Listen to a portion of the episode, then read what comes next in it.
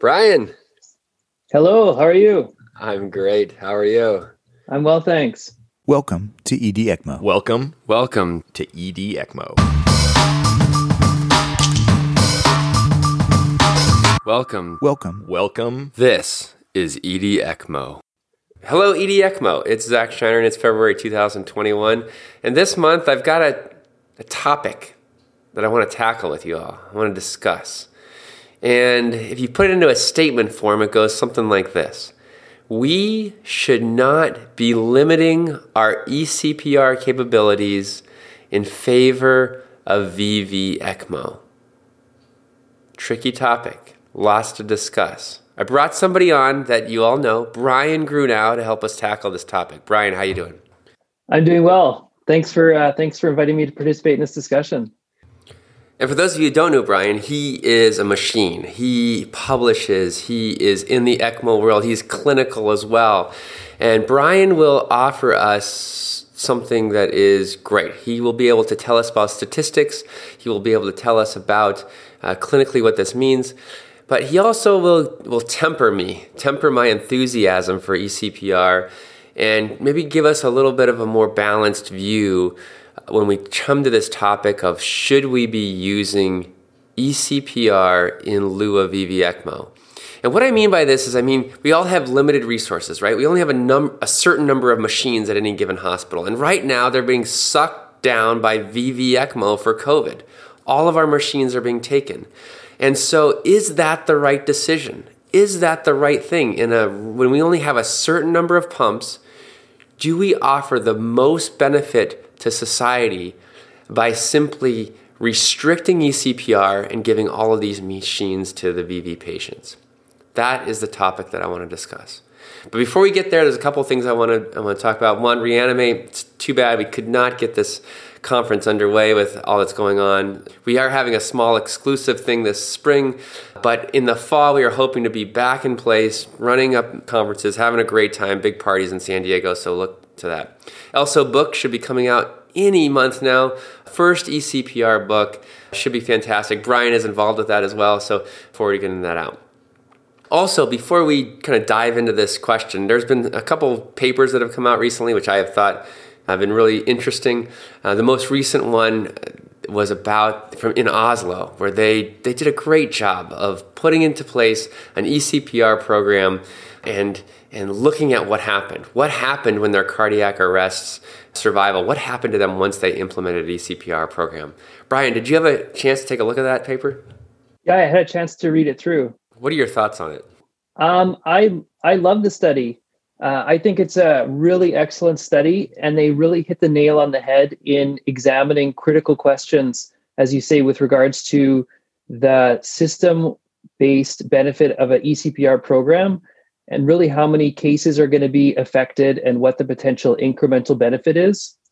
Uh, as you think I know, in terms of disclaimers, I've spent billions of hours trying to set up a eCPR program in Vancouver, and it's had uh, its trials and tribulations, that's for sure. So I'm definitely invested in it. However, as an additional disclaimer, I still am unsure about the true incremental benefit of eCPR for out of hospital cardiac arrest uh, especially when it comes to the potential uh, detrimental effects of transporting patients to hospital with ongoing CPR. So, you know, in this study, they really dealt with both of those questions and looking at the trade off between transporting patients and looking at the, eff- the, the effect of that and the potential additional effects of the ECPR treatment. Yeah, so they took Oslo, population of like 1.2 million, and they set up this program which had inclusion criteria very similar to what most of us are doing. They structured this and ultimately they found that the patients that that came in they just didn't do better because as brian is alluding to potentially they are not getting as good of a resuscitation in transport as they would have had in the field. Is that a fair assessment? Yeah i think so.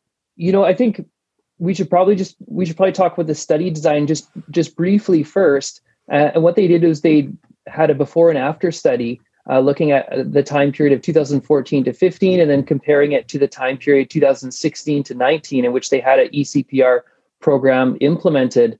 Uh, and I guess it's important to note that that doesn't quite hit the COVID era, so uh, we don't have that clouding clouding the numbers. And really, typically when we look at before and after designs, we consider them a lower quality of evidence, and this is largely because typically cardiac arrest outcomes and outcomes of any disease state are getting better over time because we're doing lots of different things to try and improve outcomes of patients. So at the end of the day, when we see a study that does before and after, we see there's better outcomes in the second time group. We say, oh, well, it could have been just because outcomes were improving over time due to other factors than the intervention. However, when we see a before and after study that the outcomes are worse in the second time period, that really has to make us pause to think about you know w- whether this intervention actually has made things worse in this patient population. So they looked at uh, a number of different things and one thing they did was they took the overall number of patients in their regions and first they compared the outcomes of the time period number one and then time period number two and looked at the number of patients who survived and the number of patients who were transported uh, with ongoing cpr and just looking at their systems, I think we can see right away that this is a very high performing system. They are seeing 15% of patients survive to 30 days uh, overall among their cardiac arrest outcomes, uh, which is an excellent metric in terms of cardiac arrest outcomes throughout the world. Uh, and we could also see that their rates of transporting patients with ongoing CPR historically is very low, with less than 5% of cases transported to hospital so they very are they are very much a stay and play type system uh, and achieving excellent outcomes at baseline. Okay, so I'm I'm going to take the counterpoint on that. 15% is still I mean it's good for the world, but it's still pretty lousy. And when I when I looked at this study, one of the things that kind of came out to me after mulling over it a little bit is that very few patients actually got ECMO. So in 4 years of post implementation, they had 14 total ECMO patients, which, of course, if you're Yannopoulos, you get that in, you know, four days. But uh, out there, I mean, that that is so low. And then of those patients that that they got ECMO, only seven percent survived. So, you know, like one patient, one patient survived. Also, of the people that came that ultimately got to the ER, only that were all ECPR qualified, only 50% of those even had attempts at ECPR. So I, I'm a little skeptical of saying of making the conclusion, which is that implementation of an ECPR program is deleterious to your outcomes. What it really says to me is that if you don't get if you don't have reasonable survival and you don't actually do the intervention, then of course your outcomes are going to be worse. Is that a reasonable thing, Brian? Yeah, and you brought up so many different things in what you just said, Zach. So many important aspects. I think in terms of their their baseline survival, uh, when you look at their e- their historical cohort of patients who were ECPR eligible, their survival was actually really high. 30 day survival was 44%, uh, and 100% of those had good neurological outcomes. So we can see that what they were doing previously, they were achieving really excellent outcomes already. And then they implemented ECPR program. And you can see, just as you mentioned, that so few patients actually were treated with ECPR, uh, which demonstrates the really monumentous effort that it takes to set up a ECPR program over four years. They trained probably like dozens and dozens of people, set up these protocols over a, over a, a community of a million people, uh, and they treated seven people. So it really shows the the small number of, of patients that are typically identified in these ECPR ECPR protocols. So when you look at the pre and post outcomes, you can see that the the number of people who got sustained ROSC in the historical group was 63% versus 50% who had sustained ROSC in the ECPR era. Uh, and then you can see that among the people who did not have sustained ROSC in the ECPR era, only fifth, only about half of them actually were transported to hospital with with uh, ongoing CPR for the for the purpose of ECPR, and then only just over half of those actually were treated with ECMO. So it's hard to know exactly what happened to the individuals who were declared dead on scene among this group, but it's a, quite a large uh, metropolitan area. So it's possible that these patients just got missed within their ECPR program. You know, these are really, as you mentioned, a needle in the haystack patients that have to be identified very quickly in the resuscitation effort, which is a marked departure in what these pre-hospital providers were doing typically. So it's possible that they just missed them, or maybe they thought that they weren't appropriate, even though they did fit the criteria. But you can see in the number that got sustained ROSC, it does suggest that the pre-hospital resuscitation effort was impaired by the scoop and run changes in terms of the fact that a smaller proportion actually got ROSC uh, on scene. If you look at the number of people that actually got ECMO, uh, there were 26 that were transported to hospital for the purpose of ECMO, but only 14% actually got ECMO. And it looks like this is probably because of the requirement that they needed to have a cardiac arrest to ECMO interval of less than 60 minutes. So I think, in spite of the fact that many of them got to hospital before an hour, which I think is a very successful metric for people who are running ECMO programs, if you can get people to hospital within an hour, you're doing pretty good. And they got most of them to hospital before an hour but they actually wanted to get people on pump before an hour. So i think they actually ended care for people if they couldn't achieve that metric uh, which really is going to be a problem because the benefit to ecmo is going to it has to be all in the ecmo as you said so if you don't actually put anyone on ecmo then you're not going to have any benefit and you're paying a price for the transport to hospital with ongoing cpr so if you're paying that paying that price and you're not getting a benefit then you're not going to see improved outcomes, obviously. Okay, so I agree. There, there were a couple things were a bit confusing to me in this. That really high cessation of resuscitation in route was was bizarre, and then the really high rates of ROSC in route as well uh, was a little bit bizarre.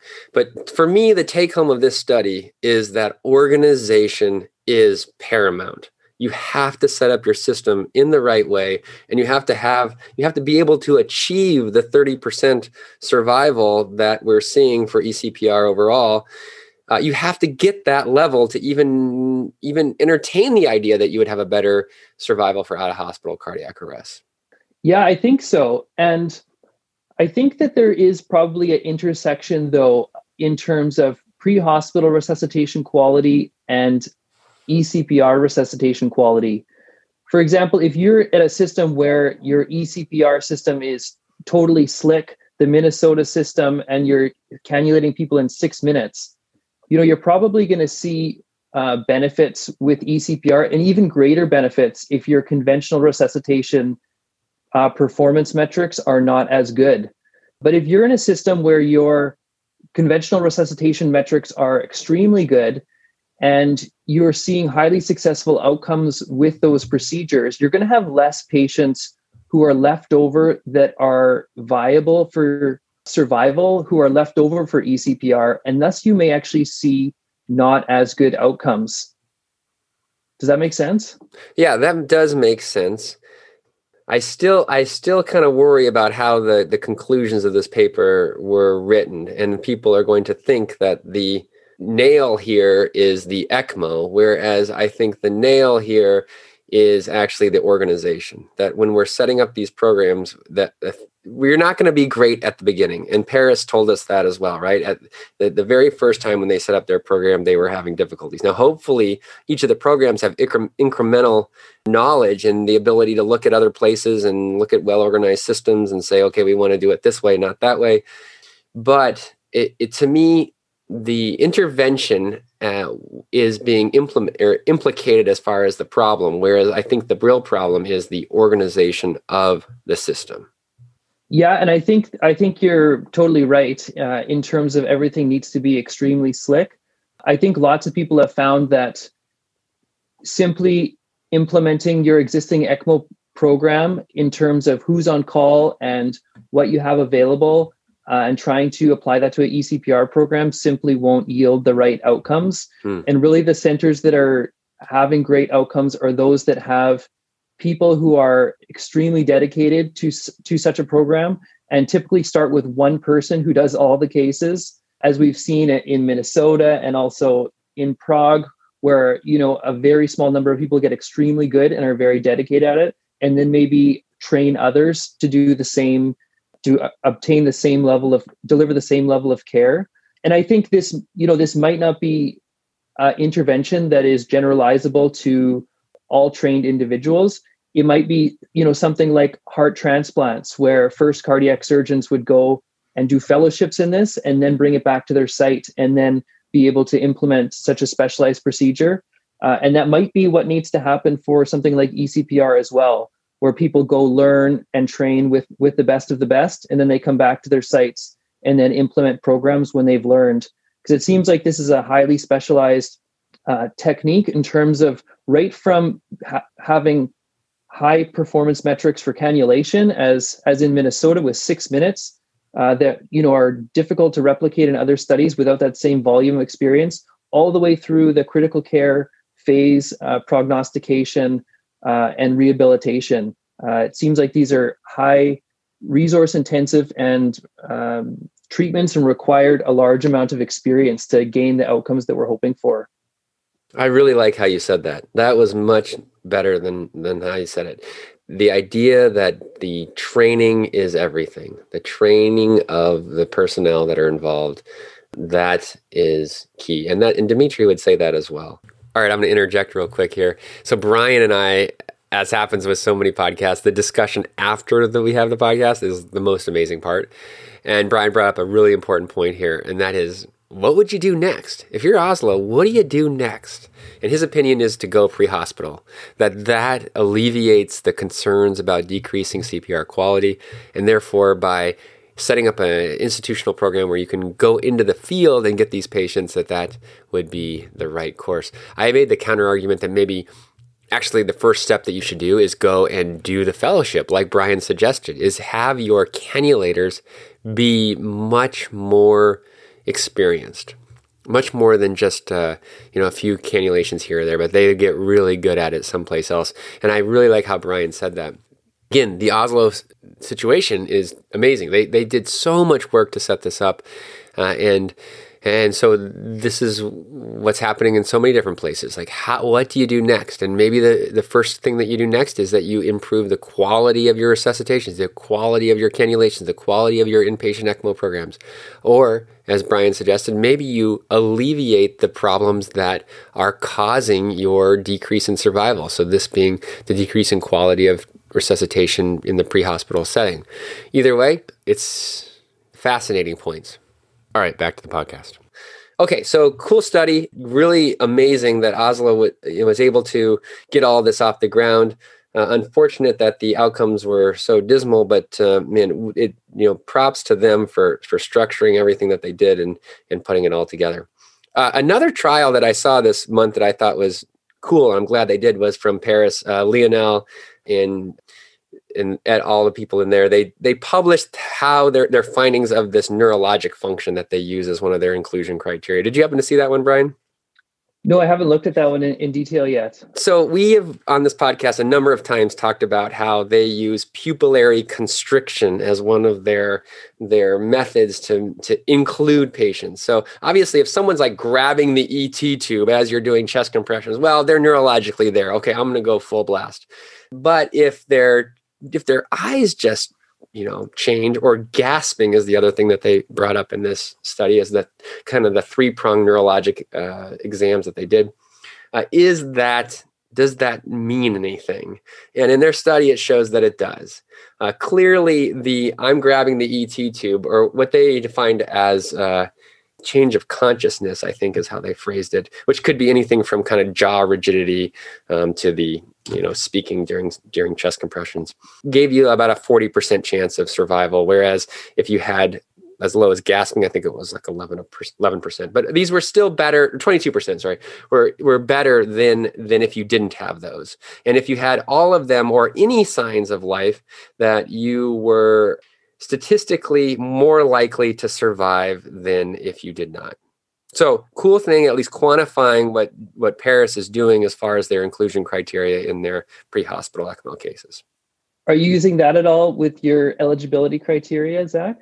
We aren't. That's not in the criteria, but but clearly, if someone grabs the ET tube while I'm doing chest compressions, I am going to be much more aggressive about starting them on ECPR.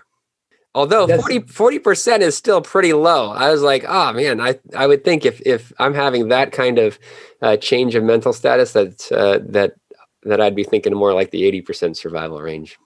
Yeah, I actually back in um, the Euro ELSO a few years ago, I asked Lionel in terms of what their actual cutoff was for looking at pupillary diameter for considering it uh, non-dilated, because that's what the the term they use, reactive or non-dilated pupils. And he said it was more of a gestalt kind of thing, looking at it, because I was looking at how to implement such a criteria into our pathways. So there is one study out of Asia that looked at this, and they found a cutoff of six millimeters was to be the best to discriminate between a good and a bad outcome. But I wanted to err more on the side of trying to find the winners. So I pushed it down to five millimeters. Uh, and we actually made some little plastic pen cap uh, attachments that the paramedics could hold with them uh, that were exactly five millimeters. Mm. And they could use those to look at the patients to see whether their pupils were five millimeters or left or less. And we use initial shockable rhythm as our uh, inclusion criteria. However, if they have signs of life and they're moving, or if they have a pupil diameter of five millimeters or less, then we'll include them even if they have non shockable rhythms. That's great. That's great. Yeah, I in the the paper that they just wrote, they did not. They said it was a subjective thing. They did not quantify it. They did. I think Yum made some reference to some study that did say that hey, if you visually see the change, then that's consistent with a pupilometer or, or however they do it, however they can quantify that. All right, cool. So so two studies there. Now let's get to the real question, Brian. And the question or the the statement that I have is that I think in the world that we are preferentially giving people VV ECMO when we really should be saving one of these pumps to do ECPR. What are your thoughts? Yeah, I think that's you know that's a really great question. And I think there's probably this is somewhat site specific. You know, we've seen huge variability in terms of outcomes for ECPR uh, within our cardiac arrest populations, whether that be out of hospital versus in hospital, and, and huge variation between sites with the kind of outcomes that can be achieved through through ECPR. So, you know, I think that your hypothesis that an ECMO machine should be re- reserved for ECPR cases is probably reasonable, and, and I would support that. But in terms of VV versus VA, it's definitely a, a you know a type of uh, economic analysis that would need to have to be done in terms of resource uh, utilization in terms of in times of limited resource availability, especially during the COVID pandemic. I think that um, you you know using ECMO for non-cardiac arrest patients is probably a bit more a bit more of a known quantity in terms of what you're going to get in terms of outcomes. Uh, it's not quite as emergent and a bit more organized. The data really isn't as isn't robust for either of those applications, so it would be hard to compare them directly. However, I think that probably most people would say they would have more confidence in the ability to achieve uh, reliable outcomes with the non-cardiac arrest patients, whether it be for VV ECMO or or VA ECMO for cardiogenic shock. Okay, so here's my counterpoint to that, uh, and and I've been in these discussions before, and, and I'm I'm really open to listeners who think differently or have thoughts because because this is a this is a, a thought in my mind that is in process. So I may be completely wrong here, but a lot of people want to look and say, okay, the survival from COVID ARDS on ECMO is 50%, let's say. Uh, and the survival from ECPR is 30%. So clearly, the ECMO, we should be using this for VV. When that's not the comparison. Uh, the comparison is what's the risk reduction as a result of the intervention? That's what I want to know. And that question, I agree with you, Brian, completely that it's really tough to assess, mostly because both of these survival benefits are unknown. I mean, Eolia CESAR trial. These are kind of what we're looking at for VV ECMO. We have, a, you know, one paper, a couple papers this year looking at uh, survival benefit for COVID ARDS, showing it's maybe similar to what we saw in Eolia, but that that incremental benefit is very questionable, if any. So even if you take, let's say, from Eolia, that the survival benefit, if you look at it in the highest light in favor of VV ECMO, you're saying maybe 11%, an 11% uh, relative risk reduction in mortality. With ECPR, also difficult to assess. But let's take Yannopoulos. Let's take our study if, out of San Diego. We're talking about relative risk reductions of 20, maybe 30. In Yannopoulos, maybe 40% survival benefit. But for conservative safe, let's say it's about 20%. If you then also factor in this limited resource, like you said, Brian, where we only have a given number of pumps at any given time, then you also have to factor in how long are they using the resource. And so in VV ECMO, in the OLIA trial, it was 15 days on average. In our study, and interestingly enough, I couldn't find the, the, the time that Yannopoulos has had his patients on ECMO. He had one data point for his survival. I think it was 52 hours, but for all comers, he didn't have it. For ours, the average for survival and non survival was just under a day. And so you take a survival benefit that's higher with ECPR, you take a resource utilization of 1 15th of what they had in in VV ECMO cases, and it's not terribly difficult to say, hey, this might actually be a significantly better thing for the population to keep a pump in favor of ECPR over VV ECMO. Yeah, you make you make a compelling argument, Zach, uh, and you know, in terms of the uh, incremental survival, you know, for this discussion, we can leave the whole pre-hospital stay and play versus scoop and run thing behind, uh, and just assume that everyone's making it to hospital with ongoing CPR. And then I agree that you know, really the only chance of survival after you've had 40, 45 minutes of refractory CPR is is is ECMO for sure. And I think that you're you're right in terms of looking at the resource implications in terms of the uh, effectiveness and the duration of care is important for that equation.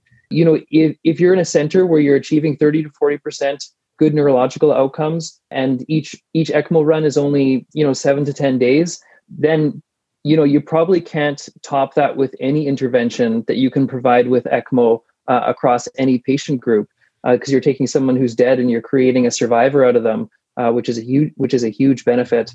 Uh, however, you know, in lots of there, as I mentioned, there's a huge variety, uh, variability in outcomes across ECPR performing centers. So, you know, in many centers, people are getting outcomes in the five to five to fifteen percent survival range, uh, and you know, two thirds of those uh, might be good neurological outcomes. So in centers that aren't having quite the same success, the the balance in terms of uh, resource utilization outcomes might be a bit different than for the the other cases that you're mentioning. So I don't want to. There's a couple other points that we need to bring up here before we compare apples to apples. But let's just let's just take that worst case scenario that you just described: a five percent survival in a patient population that you've agreed has kind of failed everything else and has a a individual chance of survival as let's say 1% for those patients. Is that reasonable? Totally yeah.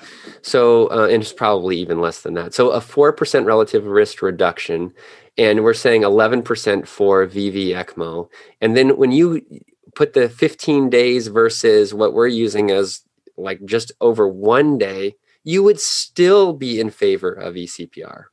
Yeah, it's it's you know it's entirely possible, Zach. I haven't crunched the numbers, and I think you'd have to do like a cost benefit analysis. But you know, you make a um, you make a persuasive point that the the resource utilization might be you know might be tipped in the favor of the eCPR anyways. I know that a lot of centers, in terms of the COVID, uh, had in terms of the COVID pandemic, in terms of whether we were going to save the machines for VV ECMO.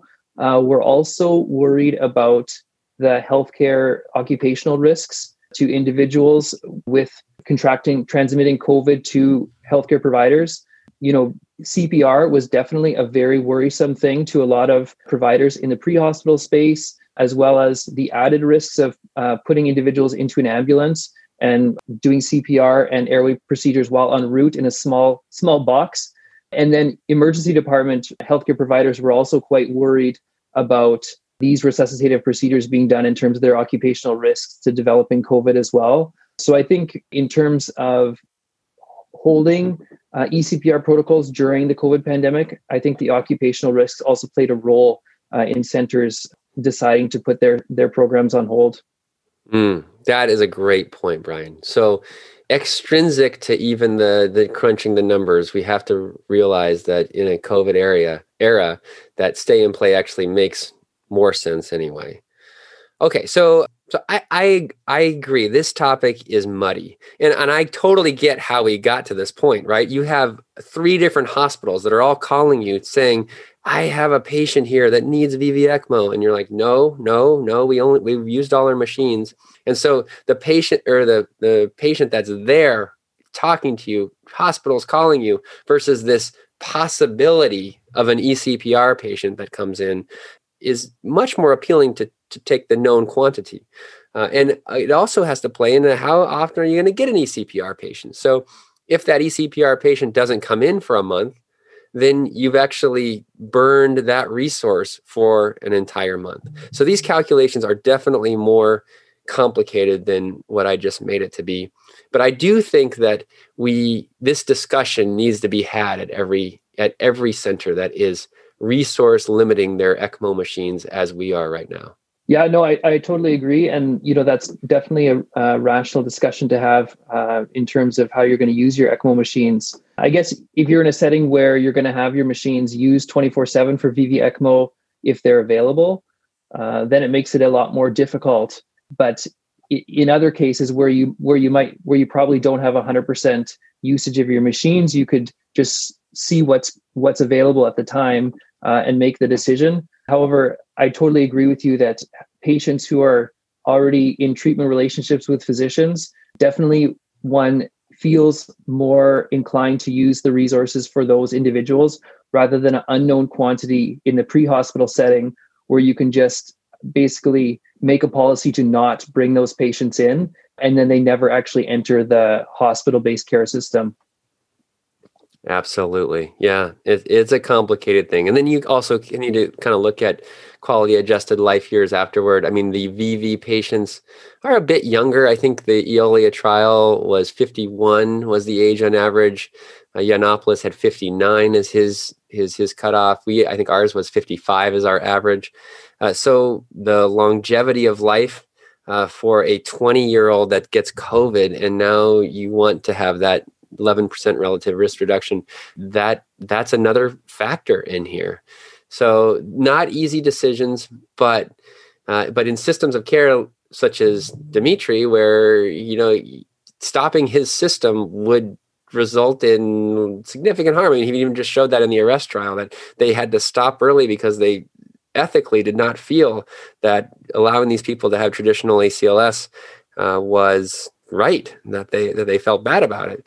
So um so difficult questions but i think a lot of people that listen to this are in these positions right now. They are they are in the position where there's an assumption that we are going to stop our ecpr program as a result of our uh, significant vv ecmo use. And maybe that that that discussion should should be a little bit more complicated a little bit more um, uh, have a little more, more involvement than simply saying we are not going to do this at all. We are going to save all these machines for our COVID ARDS. Yeah, no, no, I totally agree that those are uh, important discussions to have. And, you know, I think in terms of the occupational risk, is probably things are going to get a bit easier now that most healthcare providers are, are vaccinated. So that might clear up some of the additional priorities that cloud the discussion in terms of uh, whether ECPR program should be functioning in the pandemic era. Super cool. All right. Well, this is February. Brian, before we go, I just wanted I want to pick your brain because we are so lucky to have you here. What's going on in your life? What is interesting in you in your mind in the ECMO community in 2021? Hmm. what's interesting in the ECMO community? Well, I think you know I think there's a, a lot of different things going on. Uh, I'm really looking forward to the Prague hyperinvasive trial that the results publication should be coming up soon as they're pretty much done enrolling now, uh, which I think is going to be uh, a really interesting trial. Of course, we had the the landmark arrest trial that you already referred to already, which further confirmed the Minnesota uh, outstanding results in terms of their ECPR outcomes. the, I find that I think that the Prague trial is also going to add to that uh, because they're enrolling patients in the pre-hospital setting, which they have the roving uh, physicians in the pre-hospital setting doing on-scene resuscitation, and they were identifying cases at that time juncture and then randomizing them to the scoop and run versus quote unquote stay in place systems. So I think we're going to see some interesting uh, results similar to the study that we talked about in terms of the trade-off between benefit with eCPR and the potential detrimental effect of uh, intra-arrest transport. So I think that's going to be very interesting. I also think I also love this discussion about the interplay between the initial shockable rhythm versus the uh, signs of life uh, with CPR as the best inclusion criteria for defining your best ECMO candidates. And you know, I think it might be a combination of the two, but I think further uh, evidence of how we can identify these cases uh, who have neurological viability is really, uh, really important. Uh, thirdly, I think that we have a lot to learn about our CPR quality and how to bring patients to hospital with ongoing CPR. And it's really, I don't know if you've you've had the same questions, but it seems like some patients who we we Im- initiate ECMO on for eCPR, they look exactly the same as other patients that we initiate on eCPR in terms of their characteristics, uh, but they have like markedly different outcomes. You might have one patient who it, it, does amazing and has a perfect neurological recovery, and another patient who's has a total neurological uh, devastation. And you wonder to yourself, these were treated by the same paramedics, they were the same age, they had the same comorbidities. Why are they so different in terms of their outcomes? And I wonder if there are differences in CPR quality in terms of CPR position, ways that we can measure whether we are actually giving effective CPR, and ways that we can modify this so that everyone gets good CPR and good perfusion to their brain during these you know one hour resuscitations versus others having terrible uh, terrible outcomes so i think we really need to push the needle on on that in terms of how we can uh, deliver good perfusion to everyone with with chest compressions. Oh, those are three excellent things. I love the last one. I think the the contra contralateral to that or whatever is that I can't believe someone actually survives after an hour of chest compression. So we need to find those people that survive and say what went right here. How in the world did did we continue to perfuse the brain for an entire hour and allow them to be neurologically intact? So super cool stuff. All right, Brian. Well, thank you. We are, it's such a treat to have you on the show. I really appreciate it. It was a great discussion. Thanks for the invitation. All right. ED ECMO, February. We're out.